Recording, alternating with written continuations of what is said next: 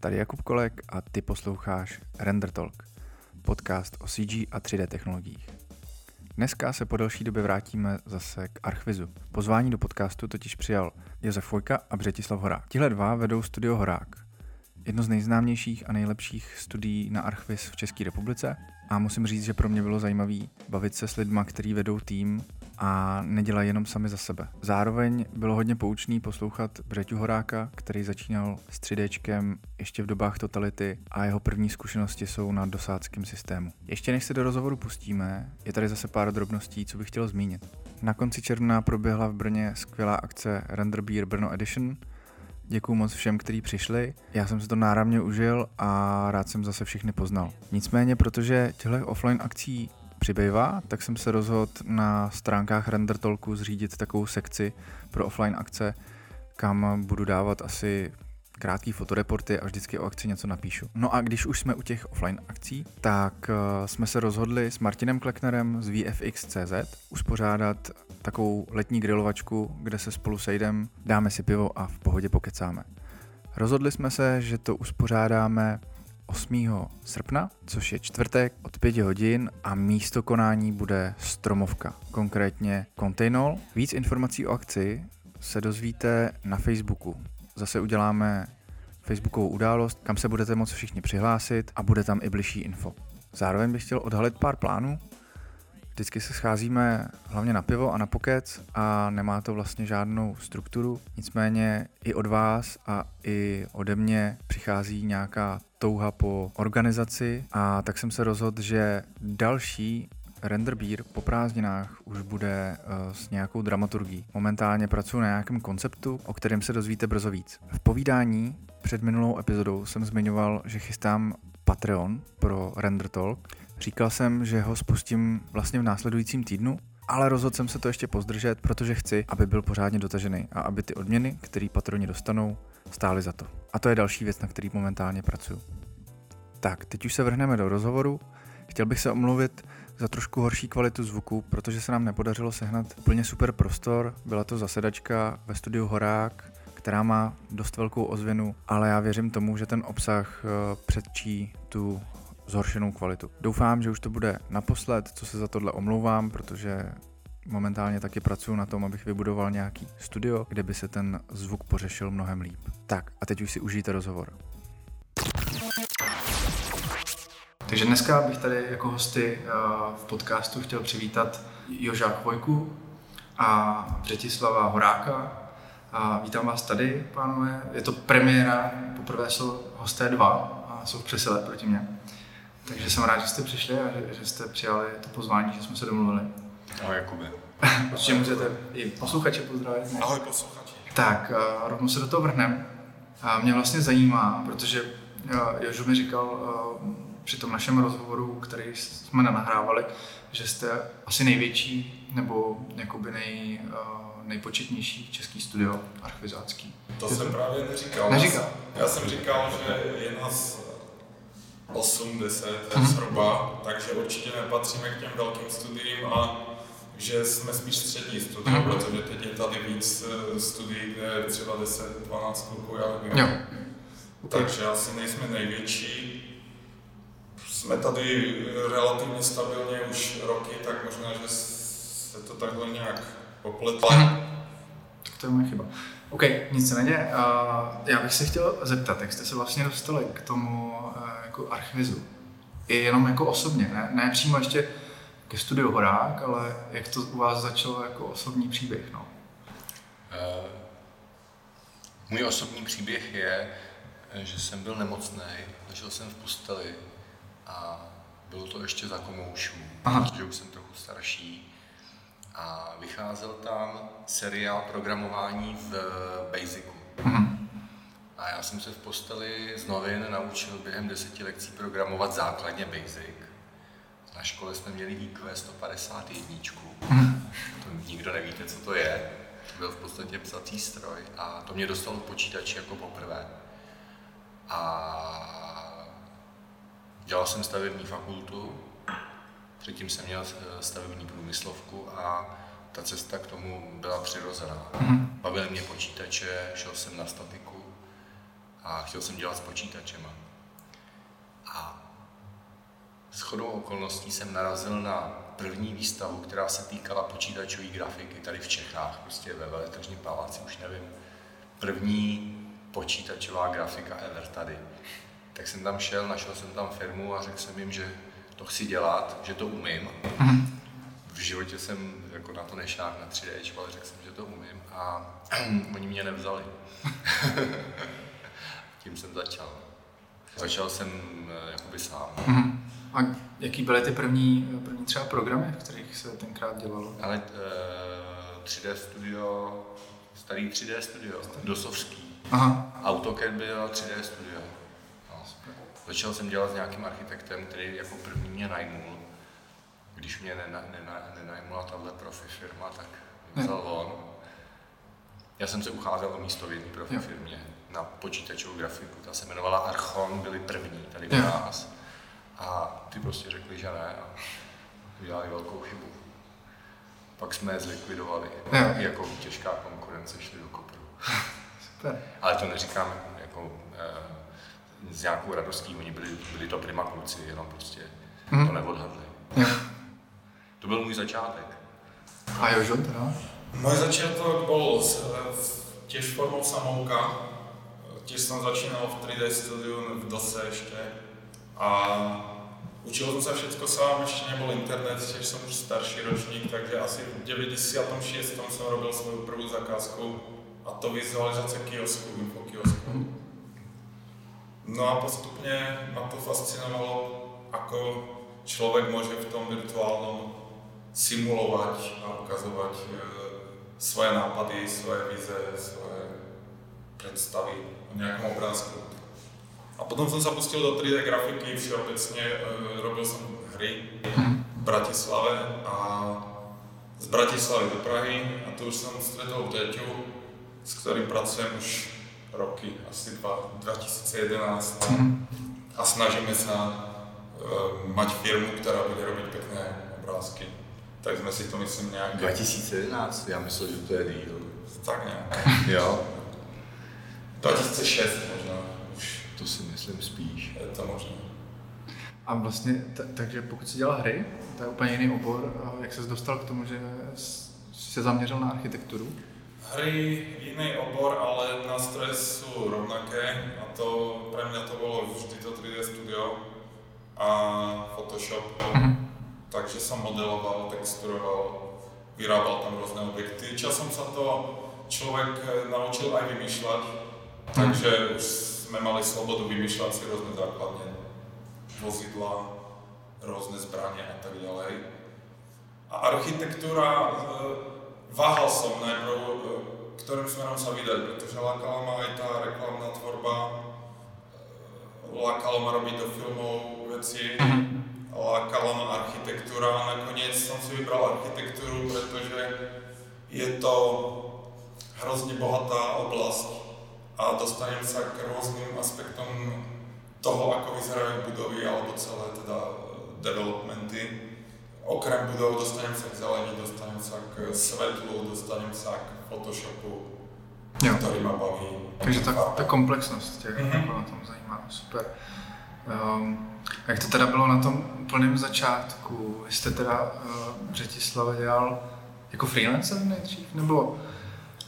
Uh, Já už si to nepamatuju přesně, ale myslím si, že jsem byl půl roku zaměstnaný. Aha. Pak jsem šel samozřejmě na freelance. No. A jak dlouho to trvalo, než jste založil studio? Nebo než se tomu dalo říkat studio vůbec? Ale já jsem od začátku už dělal s někým. Aha. Jo, jakože od začátku pro mě uh, kluci pracovali a pak se to jenom postupně roz, pomalu rozrůstalo. Mhm. Takže studio nevím, to jsme založili nějak. A nějakou takovou jako Dál. formu, eh, jestli existuje nějaký nějaký bod eh, v té jako historii nebo v té časové ose, kdy se to jako zlomilo, jestli to byl nějaký ostrý zlom, anebo se to organicky prostě rostlo, bylo víc a víc lidí a pak už bylo potřeba to jako řídit, eh, fakt jako studio a ne jenom, jenom tak jako skupinu vlastně freelancerů nebo... My jsme nevím, jestli to řeknu přesně, ale v podstatě nikdy nebyla skupina freelancerů. My jsme hmm. freelancery nevyužívali. Maximálně jsme se snažili všechno mít in-house, hmm. protože se špatně kontrolují. Je to složitější. Takže všechno jsme si chtěli dělat prostě in-house. A už od začátku prostě jsme byli skupina. No, začínali jsme ve třech a pak se to postupně rozrůstalo. Každý přišel nepolíbený, vždycky přines nějakou vizualizaci, říkal, že všechno umí a pak, eh, když viděl, co děláme, tak se to musel všechno naučit. Bylo to zábavné. Vlastně celá ta práce je zábavná, pořád. A vy jste ale byl prostě ten jako ten původce toho. A vlastně jako, že vy jste si řekl, já tady založím studio. Mě to neskutečně bavilo. Jako hned od začátku, hmm. kdy jsem ještě neuměl ťukat do počítače, jsem v podstatě věděl, že to chci dělat. Jo. Nebylo to, že jsem hledal cestu, co v životě, hmm. ale v podstatě, jakmile jsem se dotknul počítače a zjistil jsem, že existují, tak jsem jenom hledal cestu, jak se k tomu dostat. Takže uh, nějaký jako rozhodování tam, tam vůbec ne. nebylo. Bylo to jasný od začátku. No way, prostě. To je skvělé. To má, to má člověk hnedka jednodušší život potom. Jo, měl jsem opravdu štěstí, že jsem od začátku věděl už průmyslovky, co hmm. vlastně, kam asi chci jít. No a, když jste vlastně začínal, tak uh, co vás vedlo k tomu jít spíš jako tím směrem toho studia a firmy jako takový, než být jako samostatný prvek, který tady udělá něco pro tohle, tady pro tohle? Uh, přirozený vývoj. V podstatě od začátku jsem měl absolutní nával práce, který mm-hmm. jako téměř nikdy nepolevil. A nevím, jestli byl nějaký rozhodující moment, bylo to přirozený, ale pamatuju si, na, pamatuju si na jeden moment, který občas rád říkám kamarádům. Eh, když jsem začal, tak to nikdo moc neuměl okolo. Učili jsme se tak prostě souběžně s tím, jak se vyvíjel software a bylo nás málo.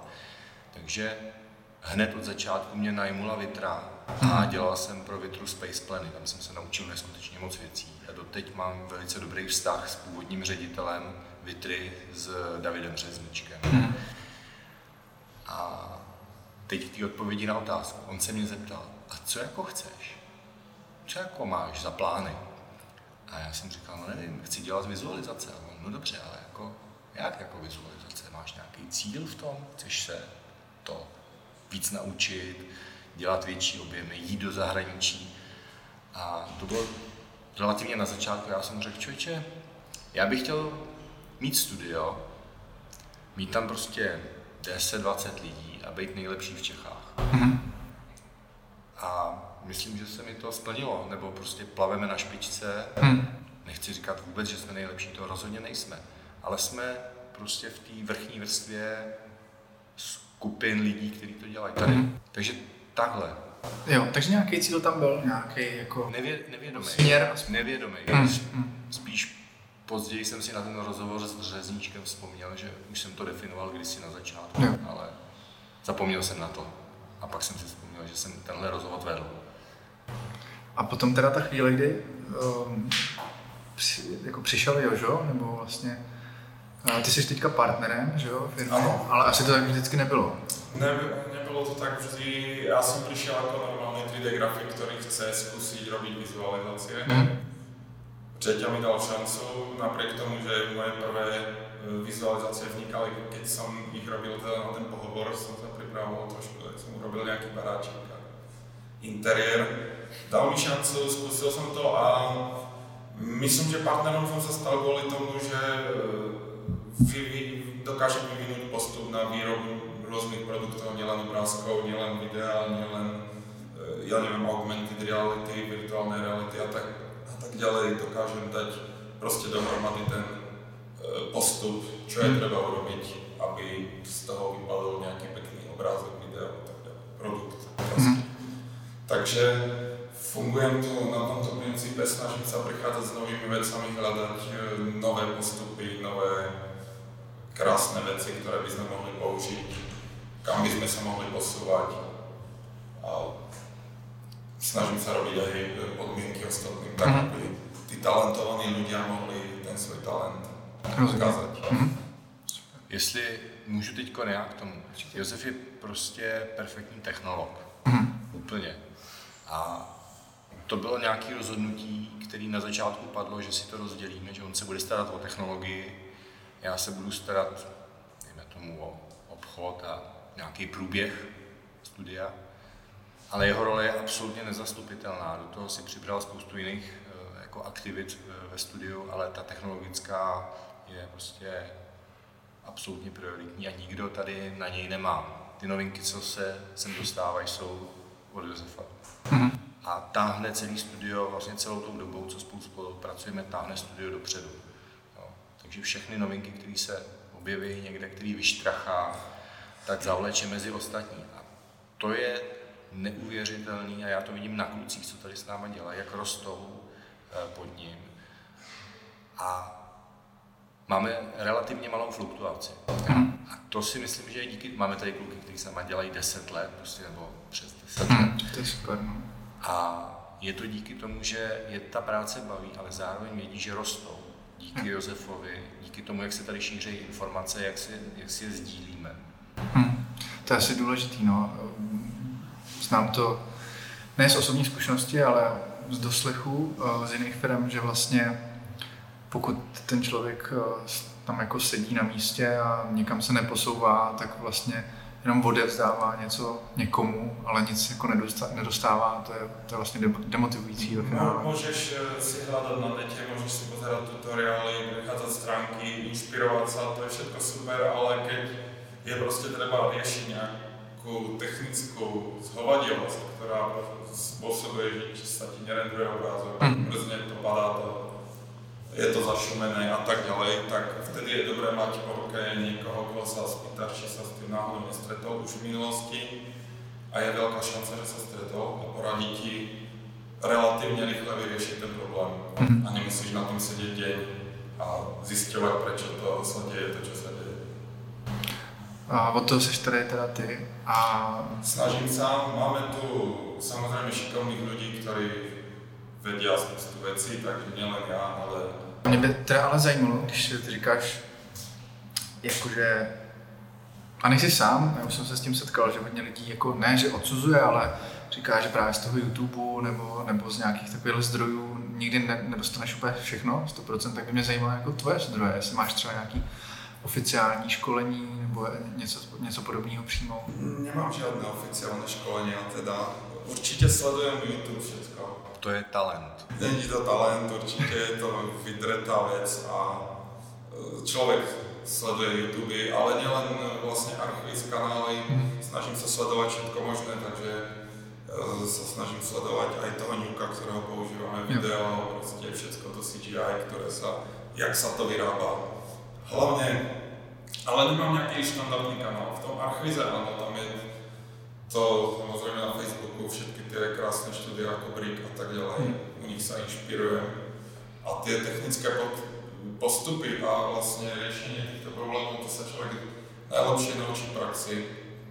A tak jsem k těmto informacím přišel a já, hmm. že se mi to prostě stalo a e, musel jsem za tím kompom sedět, kým jsem ten problém vyřešil. Tak už jsem si zapamatal, jak se to robí. Hmm. Dobře. Uh, a rád se to podělím s ostatními, samozřejmě. Jo, jo, jo. Tam vlastně mě napadá, jestli vůbec, uh, že už jste vlastně jako firma, už má smysl uh, řešit uh, nějakou, nějaký vzdělávání zaměstnanců. Jestli, jestli to děláte, jestli, krom teda Joža, který si um, jako má svoje zdroje a, a jede svoje know-how, tak jestli um, třeba využíváte nějakých oficiálních školení od Autodesku nebo, nebo přímo od Chaos Groupu? Nevyužíváme, eh, v podstatě se lidi učí za běhu, protože máme prostě extrémní přetlak práce a všechno hmm. se řeší při tom. A součást grafika není jenom technologie, je to i nějaká estetika, hmm. vkus. A to se snažíme z lidí křesat objevovat to v nich. Je to vlastně daleko těžší podle mě než eh, ta technologická stránka. Tu můžeš se, tu se můžeš naučit, ale vkus prostě To jsem právě, nenajdeš. mě hnedka napadlo, co si myslíte, že je jako těžší nebo nebo hodnotnější u toho člověka, jestli když k vám přijde um, jako technologicky absolutně zdatný, zdatný člověk, ale budete z něj potom muset ždímat nějakého toho uh, kreativce, a nebo uh, člověk, který je hodně kreativní, ale ještě neumí tolik s těma nástrojema, co je pro vás jako vlastně uh, no, lepší a hodnotnější? Jednoduchá odpověď, samozřejmě technolog. Aha. Protože technologa můžeme nasměrovat a dát mu nějaký coaching a nebo ho vést. Aha. Umělec nám ten obrázek eh, neudělá, pokud eh, tu technologii neumí. Jsem právě čekal úplně opačnou odpověď, že vlastně i z toho, co jste říkal předtím, že mi vyplynulo spíš to, že tu technologii se ve finále jako může naučit každý, ale ta kreativní složka je taková... Máš naprosto pravdu ale dal si mi příklad, že je tady kreativec, který tu technologii tak. tolik neumí, tak prostě Jasně. Musí, musíme ho dou, doučit. A to tady se nám stalo s několika klukama, který uměli perfektně, eh, měli, mají vkus a jenom potřebovali dostrčit a vyrostli u nás. Tady máme jednoho Martina, mhm. ten 9 let pracoval eh, v jedné firmě, co prodávala nábytek, navrhovala nábytek a on jim kreslil design, mm-hmm. nevím, designy, vizualizace, ty vizualizace byly dost děsný, ale objevil ho Josef a v podstatě jsme si řekli, ten kluk ten talent má a neuvěřitelně vyrost. A těch lidí tady máme několik takhle. Já bych dodal, že máme tu oba typy lidí. Máme tu jak, a dokážeme jich ocenit, protože oba typy mají své plus minus. A jak kreativních lidí, kteří se snažíme naučit ten software a snažíme se jich odpremenit od toho technického eh, dohadování a máme tu aj lidi, kteří jsou eh, zameraní skôr na tu 3D grafiku, nijak zvlášť si nerozumeli s architektúrou ani s dizajnom a aj tak sú veľmi hodnotní člen, členovia týmu. Táto práca je naozaj tak eh, komplexná, že aj človek, ktorý má cit pre zelení, dokáže si predstaviť peknú zahrádku, pekný záhon uh, a ovláda tie 3D nástroje má pre nás cenu, aj keď je takto špecializovaný, pretože nie každý dokáže robiť tieto dielčie súčasti vizualizácií pekne. Áno, nie je to len o kompozícii, materiáloch, svetle, atmosfére, to sú tie najdôležitejšie časti samozrejme, ale aj ten detail je dôležitý. Hm kolegové se to směli určitě. To se pomalu dostáváme k něčemu, co já třeba neznám z vlastní zkušenosti, eh, protože jsem nikdy nedělal v takhle eh, velkém studiu. A zajímalo by mě, jak máte vlastně řešený, řešenou nějakou hierarchii těch eh, lidí. Jestli je to tak, že přijde projekt a dostane ho na starost jeden člověk, který zaštiťuje vlastně úplně všechno, anebo každý, každý projekt rozbijete na dílčí součásti a na každý dílčí součásti pracuje někdo, máte jakoby specialisty, anebo je to kombinace? Je to kombinace. Aha. Uh, máme tady projekt manažerku, uh-huh. která se v principu stará o průběh projektu, hlídá termíny, hlídá ceny, hlídá časy a víceméně určuje, kdo na té zakázce bude dělat jako hlavní senior. Uh-huh. Ta zakázka se potom rozvrství Někdo to bude modelovat, někdo připraví tu scénu třeba se základem zelení, nebo ji udělá jako základ a pak na tom pracuje senior. Nebo na tom pracuje od začátku a dělá si všechno.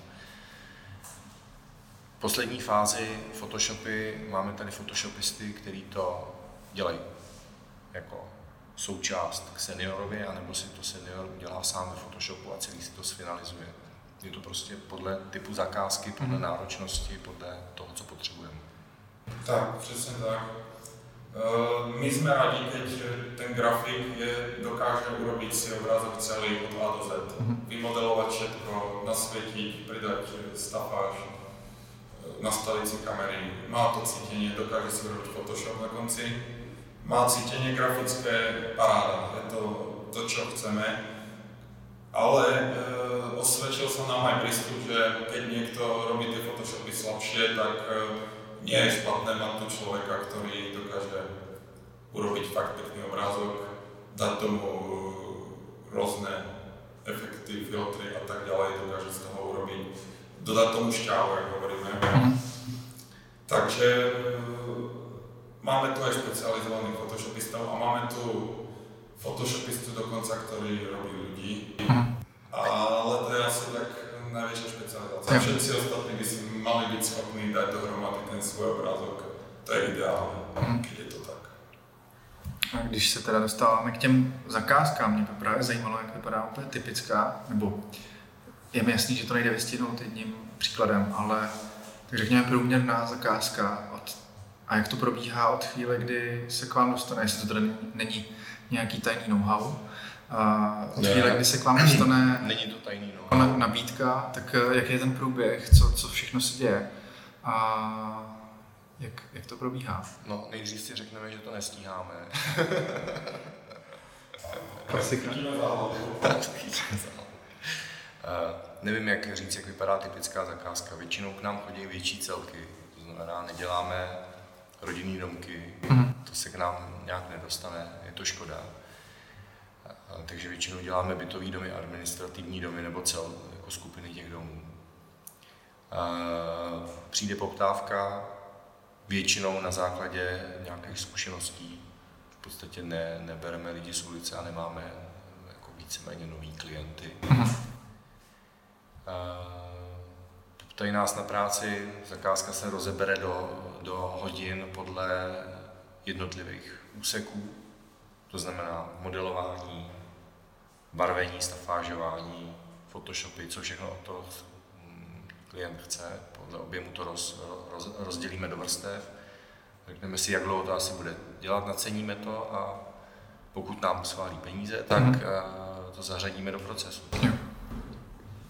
A ten proces už je klasický, prostě všetky ty dílčí činnosti se vykonají, to znamená, vymodeluje se to s klientem, klient si to několikrát komentuje v průběhu toho procesu mhm. a podle toho víme a snažíme se už na začátku teda dohodnout určité věci, jako kamery si nastavit, atmosféry.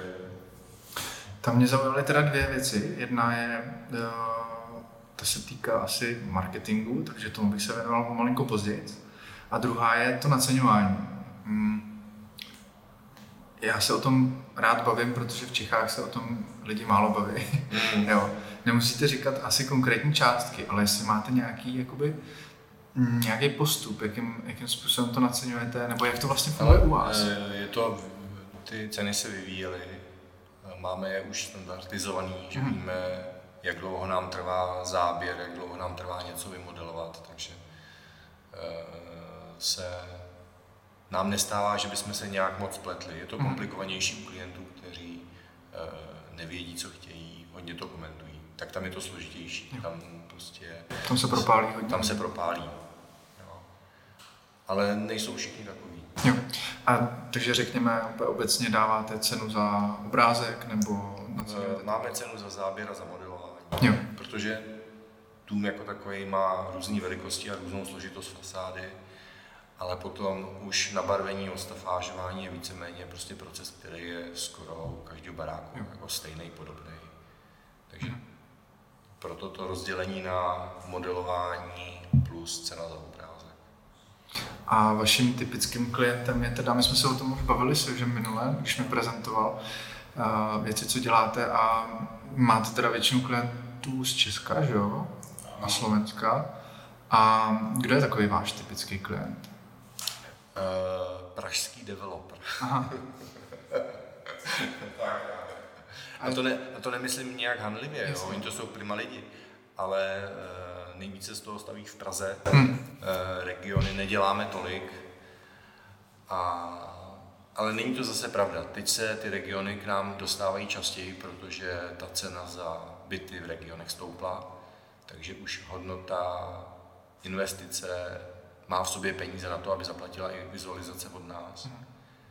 A zároveň je konkurence v regionech, tak proto začínáme dělat i vizualizace do regionu, protože potřebují kvalitnější práci, ne regionální jakoby, lidi, kteří to mhm. dělají tam a nemají tolik zkušeností. Ano, souhlasím, náš typický klient, rovný přetěl, Pojď, pojď. Já jsem chtěl říct, že jsem zapomněl, na co se ptal. Na toho klienta typického, no. Typický klient developer.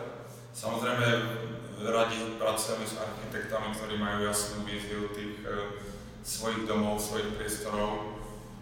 Ale tá práca pre developerov nám poskytuje trošku luxus časový. Mm-hmm. Máme čas na vývoj, máme čas práve pohrať sa v detailoch, nie sme tlačení k rýchlým výsledkom nejakým, aj keď to nie je vždy pravda, čas nás tlačia k hodne rýchlým výsledkom. A sú to jak zaujímavé, tak radové projekty, ale všetky vlastne skýtajú výzvu nejakú pre toho grafika, aby e, sa s tím popasoval. Hmm.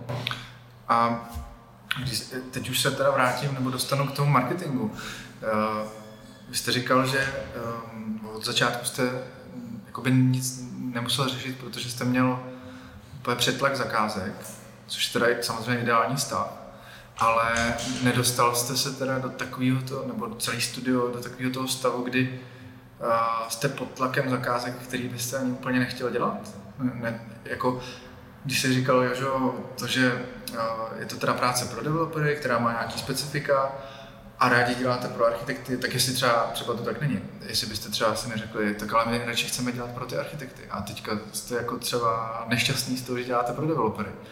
Jo? Jestli, jestli jste se nedostal do nějaký ty eh, Na tohle bude možná trochu zvláštní odpověď. Já když jsem začal, tak v nadšení jsem asi pět let dělal 10-12 hodin denně, hmm. včetně víkendů. Eh, žena mě nesnášela potom, když jsem si ji vzal, ale mě ta práce tak bavila, že jsem prostě ráno vstál, v sedm jsem seděl za kompem a domů jsem chodil v deset. Možná v neděli jsem byl doma celý den, ale jinak v sobotu určitě ne. A takhle jsem to jel pět let. Zhruba. A potom eh, ty lidi, co se mnou dělali, říkali, že takhle nemůžou pracovat. A v podstatě jsem dostal už na krk od kolegů, že prostě buď to změním, a nebo na to kašlou. Takže, jsme, takže jsem pod tímhle tlakem zavedl normálně 8,5 hodin pracovní dobu a od té doby se snažíme víkendy nedělat a pracujeme ve standardním pracovním režimu. A to je odpověď na tvoji otázku. Tím jsme vyloučili hodně architektů. Jasně. A, protože uh, oni potřebují studie dělat, uh, studie mají pevný termín, a většinou architektů zakázku nebo ten nápad vyvíjí do posledního momentu. A pak eh, za dva, tři dní chce udělat vizualizace. V tomhle režimu to není možný a developři tu práci plánují, vědí, kdy budou mít eh, čas, kdy vyjedou z kampaní a dopředu ty věci objednávají. Takže my jsme schopni si v harmonogramu ty zakázky rozvrstvit a pracovat na nich. I s tímhle časem. To znamená, že kluci, co tady dělají, pracují, a pak mají osobní volno, v kterém prostě sportují, dělají si, si co chtějí, chodí za holkama a naberou sílu na to, aby zase mohli ráno přijít a pracovat. Jo, takže e, jsme odbou, odbourali čas, kdy jedeme prostě do úmrtí. Hmm. Jo, to je a to si myslím, že je úplně zásadní pro nás. Jo. Že jsme najeli na systém normální firmy. No, ano. Souhlasíš?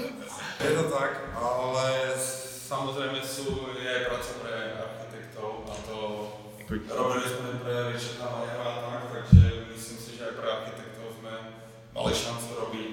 Býva to niekedy naozaj super práca, pretože majú, uh, oni majú tú vizi a mhm. prichádzajú k nám už s tou vizií. De- developerom, realitným kanceláriám a tak ďalej tak tým človek tú vizi ponúka. Hmm, hmm. Takže v tom je to zaujímavejšie, že ešte môžete vlastne do tohoto procesu vložiť aj časť e, zo seba, ktorá je napríklad interiérový dizajner a navrhnúť si byt, to by mhm. vám architekt nikdy nedovolil. Takisto máte voľnosť so zelenou, máte voľnosť e, s okolím, tí developeri riešia vizualizácie u nás dosť dlhú dobu predtým, než sa to začne predávať. Hmm takže medzičasom sa projekt zmení, treba e, terén vyzerá inak. My robíme ilustrácie podľa hm. zadania, takže ne, nepamätám si, že by sme niekedy, som si hovoril, uh, že nechce sami robiť túto prácu, pretože to je obyčajná, prostě komerčná práce. Vždy to je nějaká výzva, v něčem je výzva.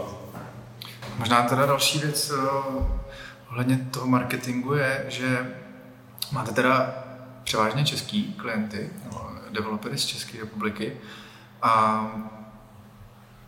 asi vám to stačí, protože máte dost práce, jak říkáte, ale nesnažíte se nějakým způsobem i cílit na zahraniční trh, eh, že by to pro vás bylo zajímavé? Teď to, co řeknu, je smutný, ale já jsem prostě starší člověk a do toho mám handicap na jazyky, takže eh, mým handicapem je, že umím velice slabě anglicky a mhm. tím je to daný. Jo. Josef se skvěle domluví, klienty obsluhuje on, Kdybych asi uměl anglicky, tak eh, už sídlíme eh, ve státech a ne, hmm. nepracujeme tady pro český. Bohužel smutná odpověď. Já zase nejsem obchodník, takže jak yes. jsem to počul a někdo, kdo se cítí být dobrým obchodníkom a přijde si nějaké zakázky ze zahraničí, tak hmm. samozřejmě ceníme si možnost pracovat za zahraničné rozpočty a tím pádem delší čas na těch obrázkách. To je, hmm jako ze zahraničí máme zkušenosti, dělali jsme do států, nebo děláme uh, Anglie, Dubaj, jako prostě všichni po Evropě. Roky děláme do, do Francie, teď děláme do Švédska a několik let uh, pro nějakou firmu. Jo, máme ty zákazníky ze světa, máme, ale už je jako převážně je to, jsou to Čechy. Pomalu bych se dostal uh, k už víc jakoby technick, technickým věcem, k techničtějším. A to bude teda asi možná víc na tebe, že jo? Mě by zajímalo, vlastně už si to nakous, jakým způsobem tady probíhá nějaká adaptace na nové technologie a na nové trendy. Jo? Jako v takhle početném týmu to musí být strašně náročné, protože jako předat to tolika lidem, nedokážeš to představit. Jak to je. Já to řeknu jedním slovem. Hned Pokračuj. Ja, ja to poviem takto, nie som eh, v žiadnom prípade dôsledný v tom, že by som eh, svoju predstavu o tom, čo je nový trend a nová technológie, ktorá bude úspešná v budúcnosti, hneď začal presadzovať. Mhm. Eh, mám takú filozofiu, že vlastne tieto veci sa trošku ukážu časom. Mhm. U lidí alebo grafikov je nutné vidieť záujem o tú vec, takže veľmi rád odovzdávam akékoľvek vedomosti a robia to aj ostatní chlapci, ostatným grafikom. Na základe toho, že ten grafik za mnou príde a opýta sa ma, neviem toto, neviem tamto, pomôž mi s tým, e, jak robíš toto, alebo sedí chvíľku, pozerá sa, ako to robia e, skúsenejší borci. Mm. Takže odovzdávam to na základe toho, že vidím záujem.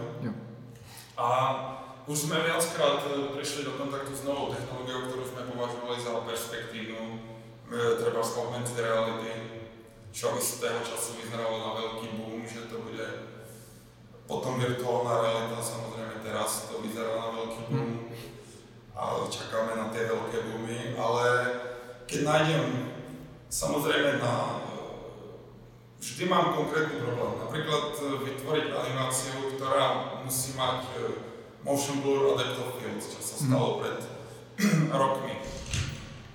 Nechcem to rendrovať, pretože to trvá moc, moc dlho, e, takže potom si samozrejme hľadám informácie o tom, ako tento konkrétny problém riešia ostatní po svete, aké nástroje na to používajú a potom sa snažím zvládnuť prácu s týmito nástrojmi, kým sa nepodarí ten problém vyriešiť. A potom sa snažím celý tento balík e, predať niekomu inému, aby to mohlo robiť miesto mňa. Partnerem téhle epizody podcastu Render Talk je Studio Horák. Studio Horák patří v oboru architektonických vizualizací k české špičce už přes 20 let a neustále hledá nové talenty. A právě proto mě oslovili, jestli bych jim nepomohl formou inzerce v podcastu. No a vzhledem k tomu, že cílem Render Talku je vytvářet a propojovat komunitu, tak mi to přijde jako super nápad. Takže Studio Horák vzkazuje, že dělat vizualizace, ze kterých se klient posadí na zadek, tě žádná škola nenaučí. To musíš odkoukat od těch, co to umí nejlíp. A jestli patříš mezi ty, kteří se chtějí učit, rozvíjet se, vyznat se v nejnovějších technologiích i trendech na trhu, tak to máš jít k ním zkusit. Kontakt i ukázky práce najdeš na webovkách studiohrák.com Tak další otázka um, je, je vlastně, ta se týká nástrojů, který používáte. jednak jak ji používáte teďka a jak se to třeba u vás vyvíjelo v průběhu času, protože tím, že působíte už řadu let, tak uh, určitě tam nějaký vývoj byl. Jestli můžu, jo, tak technologii bude říkat Josef, ale Aha. já řeknu jenom krátce na začátek, na, na něco, co jsem pišnej. Když jsem začal, tak byl dosovský, dosovské 3D studio, základní AutoCAD. Byl k tomu Photoshop taky. První Photoshop dvojka, která neměla vrstvy a Andu byl jenom jeden krok, byl to báječný v tomhle dělat uh, retuše. Uh, takže dosovský 3D studio, potom přišel Max a Max měl v sobě render systém, svůj vlastní. Ale pracoval jsem v té době s Filipem Zelenkou a rád to jméno řeknu, protože dlouho se mnou dělal a byl skvělý. Tak uh, on byl podobně jako Josef technolog a začal testovat v beta verzi, sledoval trendy a začal uh, testovat tři softwary. Uh, V-Ray a potom ještě nějaký dva. A bylo to úplně na začátku, kdy Max renderoval sám a neměl do sebe pluginy, které by tohle to dělali. My jsme se v té době rozhodli, že půjdeme po V-Ray. Nic neříkalo, jakým způsobem se bude vyvíjet svět, ale v beta verzi jsme si řekli, že V-Ray pro nás dává lepší výsledky. A bylo to to nejlepší rozhodnutí, protože už v betě jsme jeli po technologii V-Ray a na to jsem prostě pišnej na tohle rozhodnutí. A všechno ostatní už je Josef. Používáme Max jako předěl, aj keď odkedy licence se pronajímají, tak je to hrozné. Je to fakt drahý software. Hmm. Každý rok jedna pracovná stanice 40 tisíc korun, hmm. takže je to znát. Používáme V-Ray, aj keď myslím, že máme nějaké zakázky, které jsme renderovali v Koroně, protože Korona je skvělá. Máme Photoshop na ty obrázky, máme Nuke, jednu licenciu na kompozici videa, kompozici renderu, tracking a další věci speciálně a občas čas na čas After Effecty plus další pluginy, samozřejmě je tam toho víc, ale už jsou to také drobnosti. Zkoušíte nebo dělali jste někdy vlastní nástroje eh, jako pluginy do, eh, do Maxe? Máme, máme pár vlastních nástrojů, které robí věci, jako například, že V-Ray Proxy se zobrazí jako box alebo whole mesh alebo ty faces a tak dále. Prostě takéto utilitky, které člověk občas potřebuje řešit naraz, ale že bychom mali vlastně pokročilé nějaké technologie. Je to příliš náročné na vývoj, musí se to updateovat vždy a my tu v našem týme nemáme programátora. Hmm. Takže nemáme nikoho, kdo by řešil něco mimo základní rámec Max Scriptu. Hmm. Teď se na to narazil, že vlastně Max je extrémně drahý. Podle mě teda i vzhledem k tomu, jak se jako ne, neupdateuje, že vlastně zůstává pořád stejný, tak jestli je to věc, kterou jste někdy třeba řešili, nějaký přechod, samozřejmě zase si dokážu představit, jak by to bylo složitý v takovémhle počtu lidí, na něco jiného. Je to problém pro nás, protože máme v celou pipeline vlastně všechny asety, máme dimenzované na kombinaci hmm. Max a V-Ray, takže, ale nie je to neriešiteľný problém a keď sa naštveme, tak sa na celé Maxko, ale zatiaľ to nehrozí. Pretože to Maxko nám poskytuje fakt ideálnu kombináciu, aj keď e, dneska som dve hodiny importoval FPX a tak ďalej, pretože to stále používa jedno jadro, hm. alebo teda jeden procesor na, na tieto operácie a to má hrozne štve, pretože napríklad Houdini a spousta ďalšieho softwaru jsou světelné roky. Hmm. Takže velmi bychom ocenili Blender, je tiež super. A je zdarma, takže je to vždy v hře, uvidíme, jako Autodesk zareaguje na tento podcast, či ceny. Zkusíme jim to poslat, no, uvidíme. No.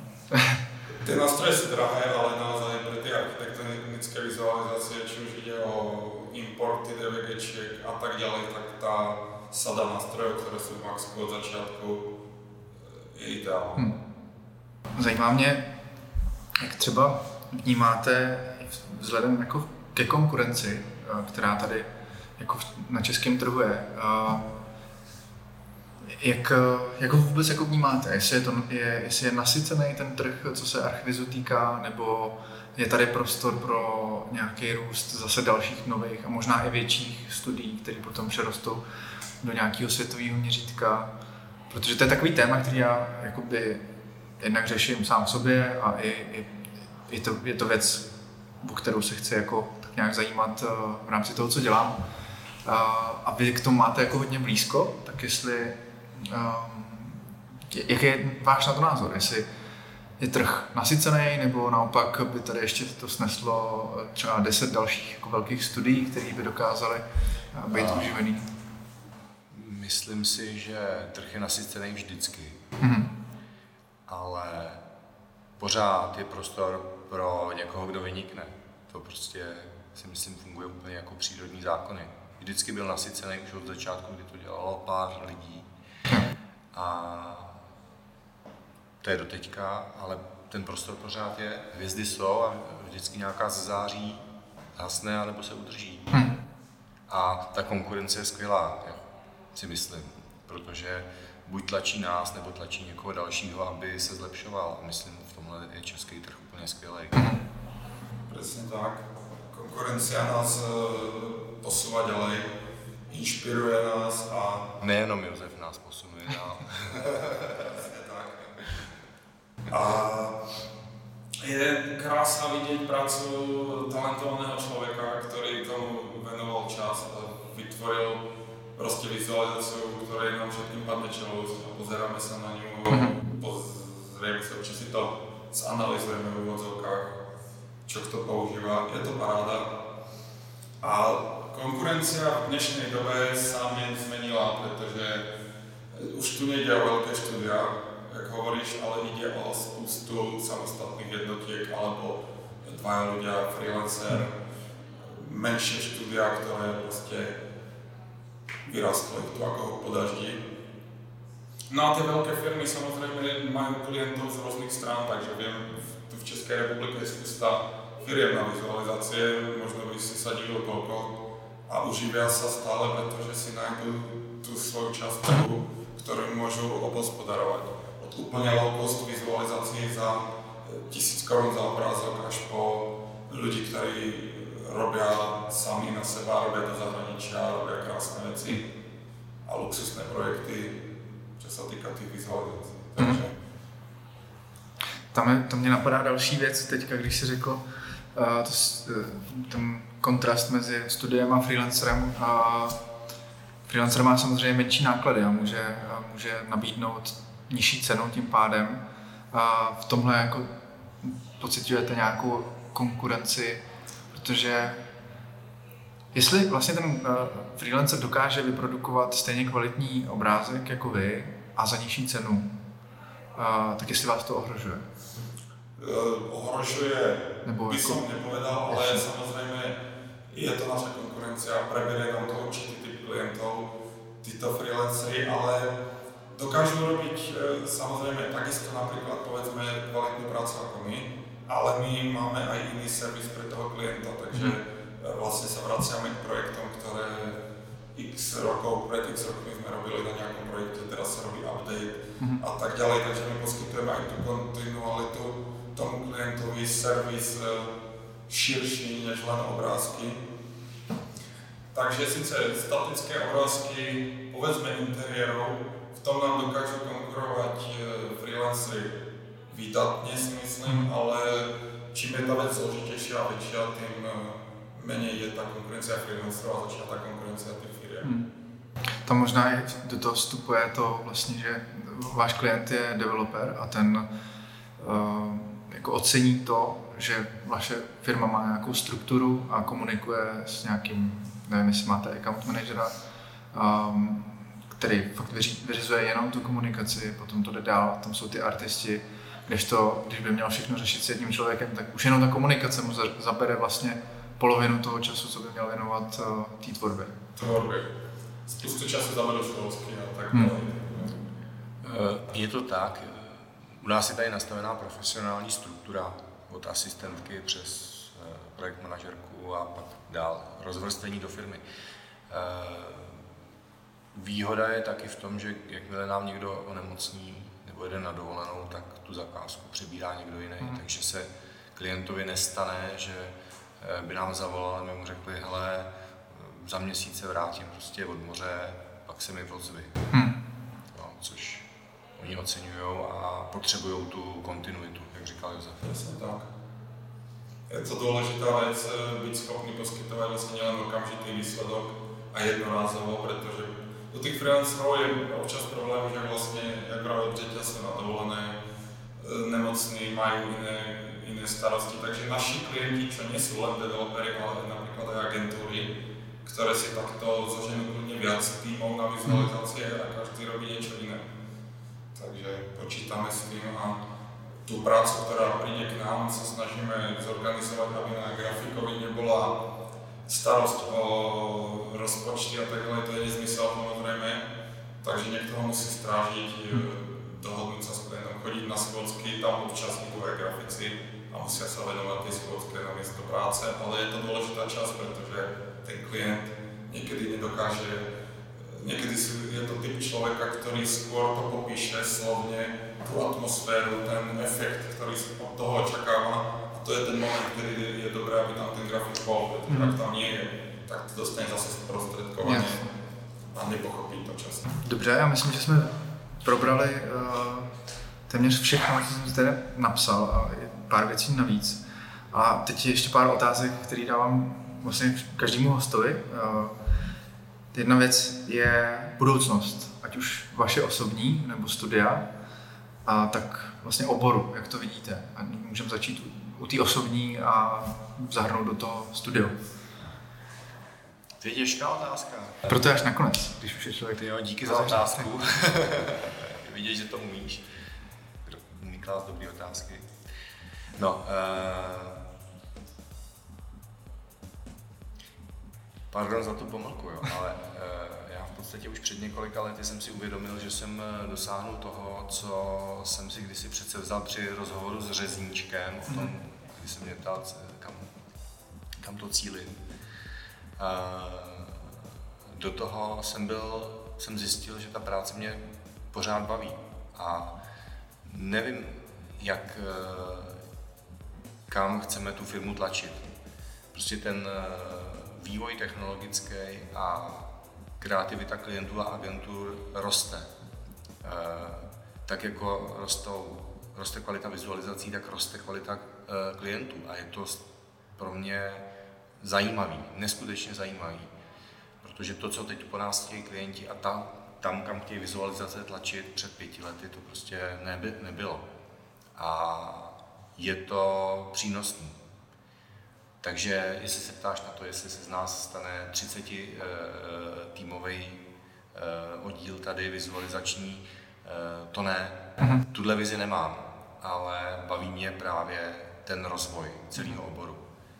Včetně toho, že se přidružují a odbočují různé technologie, které uh-huh. přibíráme a zase ztrácíme podle, podle toho, jak umřou. Já tě, já se, mě od jak fascinovala ta technologie a aby som to konkretizoval, technológia, pomocou ktorej sa dá tvoriť, to mhm. znamená nielen vizuálne, ale treba aj zvukovo hudobne.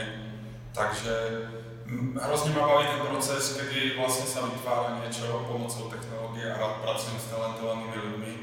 Takže naše štúdio by som rád videl e, na mieste, ktoré nám a všetkým talentovaným ľuďom, ktorí tu budú pracovať, poskytne čas a priestor na to, aby sme mohli tvoriť niečo, mm. čokoľvek.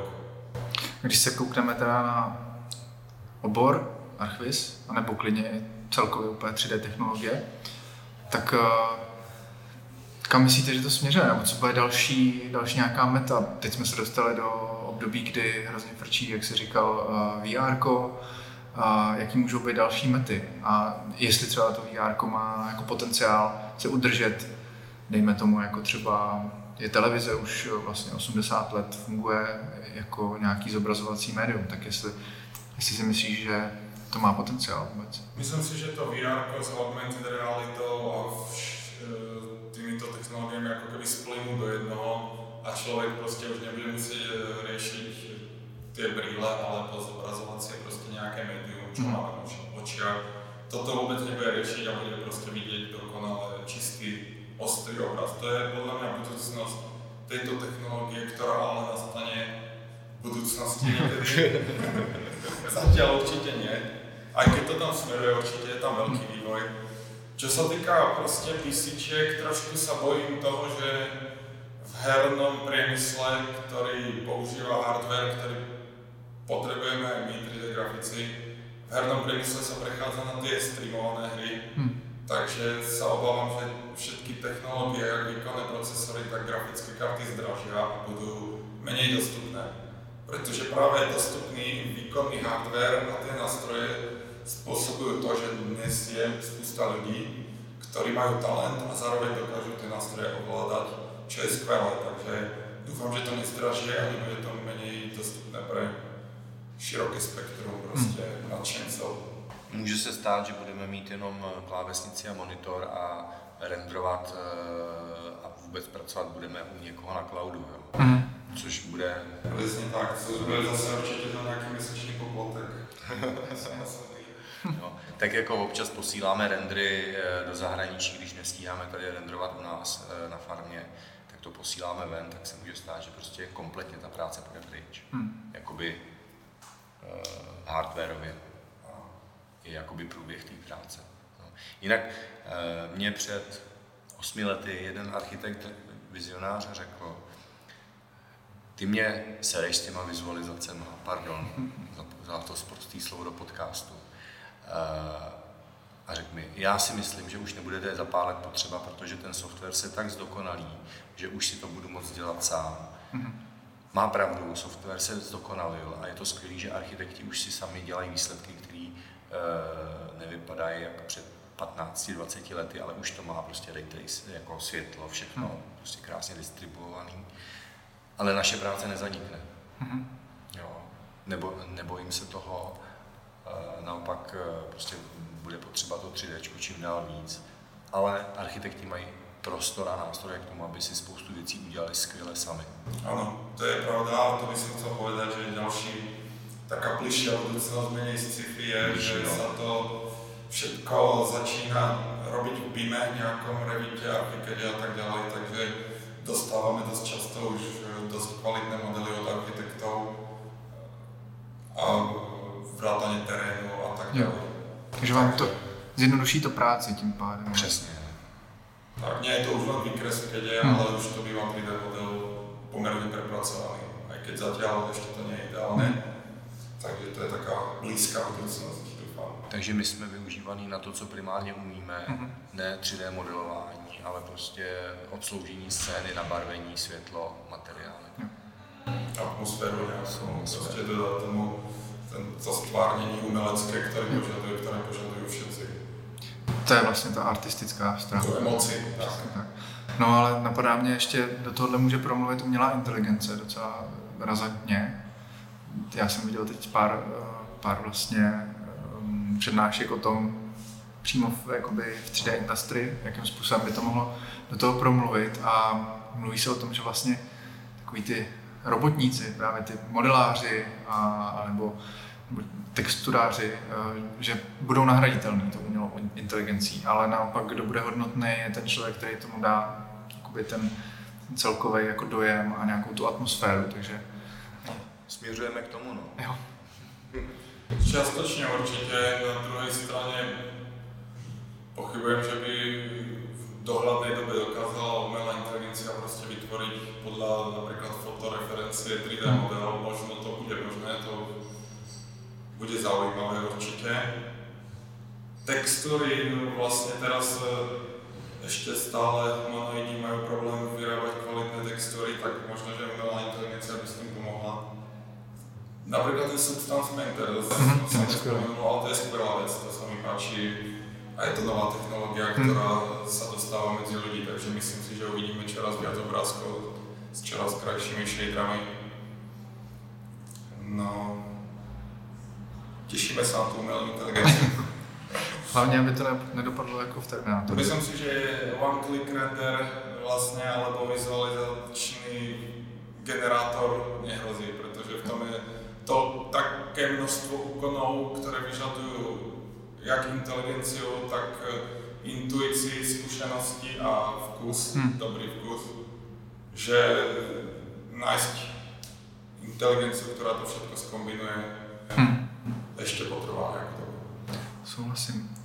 A teď úplně na závěr, když by nás poslouchal někdo, kdo třeba teprve začíná, nebo, nebo ještě teprve se rozhoduje, jestli jenom ho zajímá jako Archvis nebo 3D modelování, 3D um, tvorba, tak uh, co byste mu ze své pozice, už vlastně zkušených matadorů, poradili?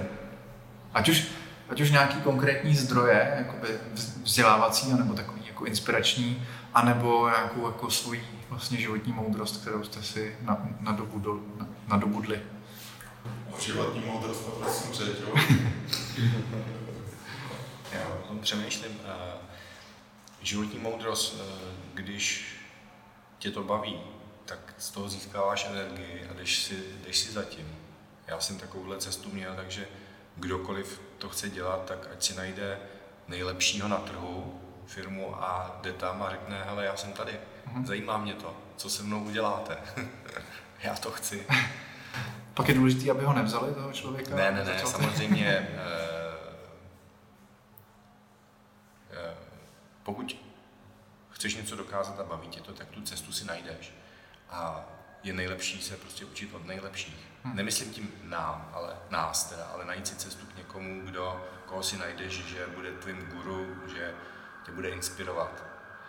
Ty se ptáš možná na konkrétní věci, jak na webu hledat eh, návody na rendrování a tak. Ta cesta se vždycky objeví.